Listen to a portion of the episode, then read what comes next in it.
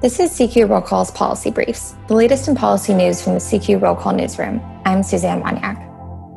The Department of Homeland Security's Inspector General released a report on Monday, knocking the former Trump administration's handling of its policy to separate migrant families at the border. This time, the department's failure to have a system in place to check with parents before deporting them without their children. According to the Watchdog report, at least 348 parents were deported without their kids where there is no documentation as to whether those parents wanted their kids to come with them or stay in the US. The Trump administration even deported some migrants without their children in instances where the parent had specifically requested reunification.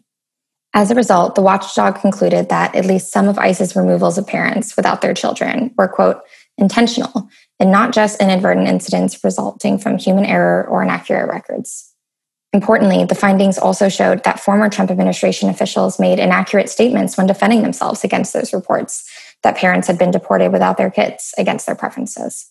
For example, in 2018, former Homeland Security Secretary Kirstjen Nielsen testified to Congress that, quote, every parent had the choice to bring the child back with them when they were removed.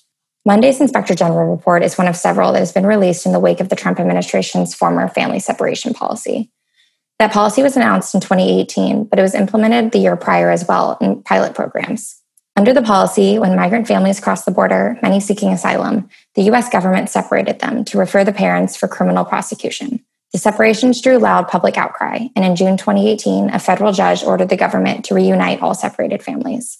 However, it was soon revealed that the government had failed to properly track which families had been separated and which kids belonged to which parent. Subsequent Inspector General reports found the Department of Homeland Security knew it lacked the technology to track the children it separated from their parents, but moved forward with the policy anyways. And that former Attorney General Jeff Sessions, who announced the policy, knew it would lead to the separation of families before implementing it.